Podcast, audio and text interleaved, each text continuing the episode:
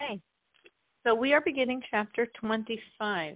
And chapter 25 is concluding this short road of uncovering our natural love and fear of God. So since we're at the beginning of the end, go back to our initial starting point, which is the idea of the initial verse the entire book is based on. The matter is very near to you in your mouth and in your heart to do it and analyzing this with the light of the six chapters that we've learned on the uncovering of my natural love and fear for God, I understand, first of all, that it's very close because I could do this at any time, at any given moment. It's not only those moments when the gun is to my temples. At any moment, I could awaken my natural love and drive away that spirit of folly that's taking me in such strange directions.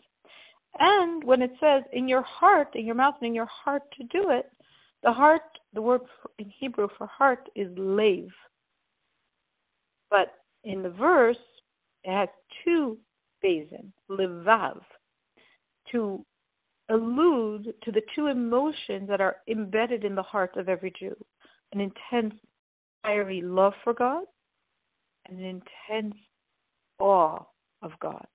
And those two emotions embedded in my heart ensure that it's truly close because at any time I can awaken these feelings and serve God completely. And if I'm willing to do this, and we see historically that our people have been willing to do that and have been willing to die for the sake of God. So that over here raises, so to speak, the logical challenge. If you're willing to die for God, aren't you willing to live for God? You're willing to give up your whole life for God, and what is more precious to you than your life? Why aren't you willing to give up your desires, your indulgences? Surely giving up that, you know, so to speak, extra piece of cake is less suffering than giving up your life. But you give up your life for God, but not making sure not to use your cell phone on the Sabbath, or not to gossip, or to wait between milk and meat. I mean, these are afflictions, perhaps it's not like giving your life. And that you would do for God, so you can't do something so much easier. The person would say, ah, it's not the same. I, idolatry is not like mixing milk and meat or using my cell on the Sabbath or the other says, no, it is. In terms of transgressing God's will, every single offense, as we said many times in this section, is just like idolatry. You're denying the absolute oneness of God. If God's oneness is absolute, I'm part of his oneness. And if I'm part of his oneness, I can't go against him. If I'm going against him, I'm proclaiming that I'm an entity outside his oneness. And if I'm an entity outside his oneness, his oneness is not absolute. So I'm not believing in his oneness, which is de facto not completely believing in him. So every transgression is like idolatry. Every transgression separates me from God the exact same amount during the time of the transgression.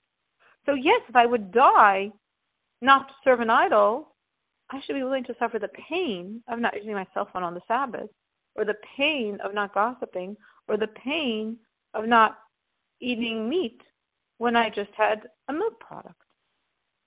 So now comes the Rebbe responding to the voice we don't hear, the voice of the skeptic who's doubting what the Rebbe is saying. And what the skeptic questions is, but it's not the same.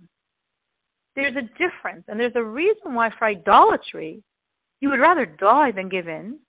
But for any other transgression, it's not such a big deal. So you transgress and live. What's the difference?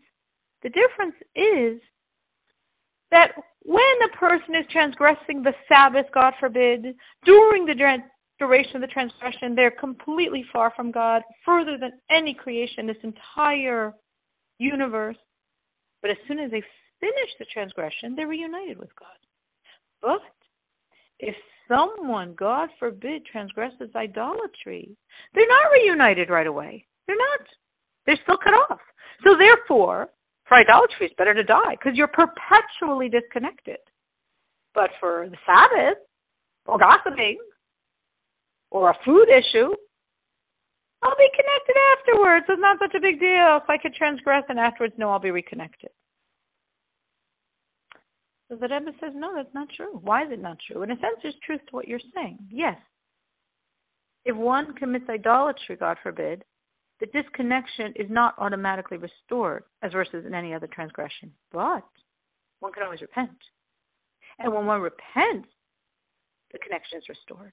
So therefore, since you know you could repent, if a Jew is choosing to die rather than commit idolatry, they're not thinking of the perpetual disconnection. The second they finish committing this act that they have no desire to do and are only doing because they have threat of death in front of their eyes, as soon as they finish, they'll repent incredibly and will be restored.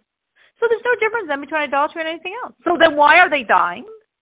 Because in a situation of idolatry, their spirit of folly can't fool them. They know this is cutting them off from God, and they'd rather die than be cut off from God. In terms of gossiping or desecrating the Sabbath, they are fooled into thinking these things don't harm their relationship. And that's why they're willing to do it. But the skeptic is not quieted by this. And he continues and says, Yeah, but what you're saying is that the person right now is confronted, okay, bow to this idol, we kill you. And he thinks, hmm, well, if I bow to the idol, I'll be disconnected from God. But I can always repent, and if I repent, my connection is restored. But I still would rather die because it's not worth it, even those seconds of disconnection. No, there's a very simple concept he's thinking. You're not allowed to sin relying on repentance.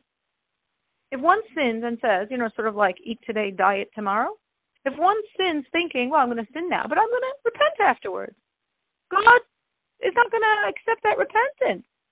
So if you say, well, the gun's to my knuckle, my sorry, the gun's to my head,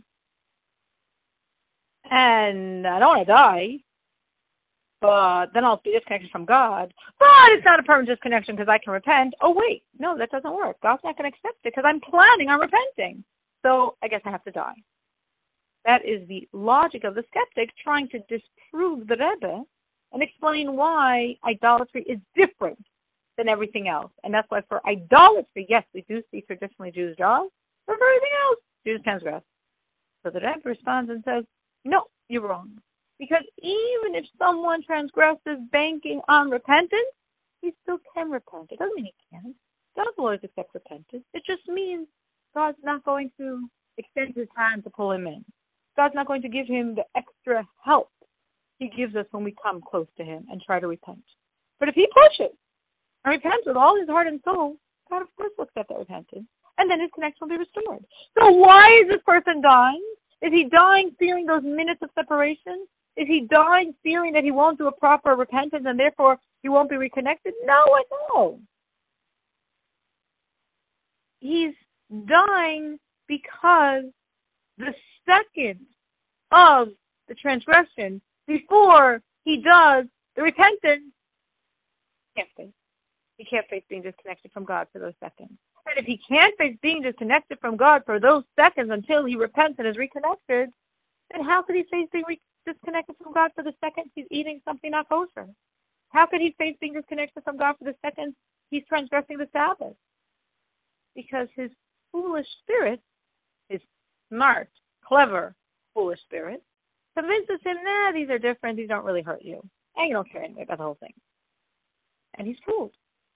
And he doesn't realize this is really disconnecting him exactly the same way idolatry is.